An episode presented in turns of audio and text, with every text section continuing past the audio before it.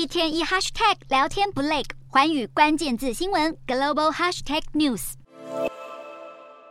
过去相当夯的 Disney Plus 人气是否不在？去年十二月三十一日，Disney Plus 的订户数跌了百分之一，降至一点六八一亿，是二零二零年推出以来首次下滑。即营收年比倒是成长百分之七点八，至两百三十五点一亿美元，比预期好一些。但好还要更好，迪士尼决定大刀阔斧解雇七千人，裁掉七千人，相当于员工总数大约百分之三，好省下五十五亿美元，相当于一千六百六十八亿台币的成本，连节目制作的支出等等也要缩水。组织大瘦身也要大变身，电影和电视工作室、传统电视网还有串流影音服务，通通纳入新创立的迪士尼娱乐部门，努力靠内容杀出重围。这大大激励股价一度劲扬超过百分之九，涨幅稍后收敛至百分之五点七。而同样因为裁员而救到股价的，还有这间公司。在新冠疫情期间，超级热门的视讯软体公司 Zoom，如今面临需求放缓，加上全球经济不确定性增加，所以宣布要大炒鱿鱼。没想到这个消息让 Zoom 的股价大涨百分之九点八五，收在八十四点六六美元。而电商 eBay 全球也有五百人一系失业，部分员工或许不满，但股价倒是给予肯定，上涨约百分之一。然而，在全球经济前景多变的状况下，就看这波裁员潮何时能止息。